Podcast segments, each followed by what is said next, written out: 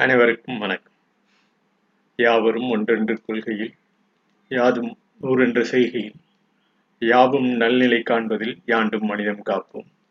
திருக்குறள் இன்று இருபத்தி ரெண்டு ஐந்து இரண்டாயிரத்தி இருபத்தி ஒன்று அன்று எண்ணூத்தி எண்பத்தி ஒன்றாவது திருக்குறளாக உட்பகை அதிகாரத்தில் திருக்குறளை இன்று காண உள்ளோம்.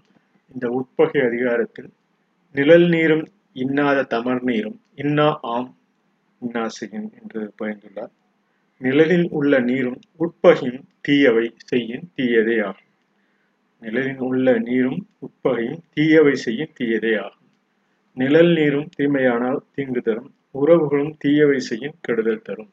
It's odd and water cause disease it's not பிளஷன் as it is if the qualities of the relationship are not accepted it will end in evil.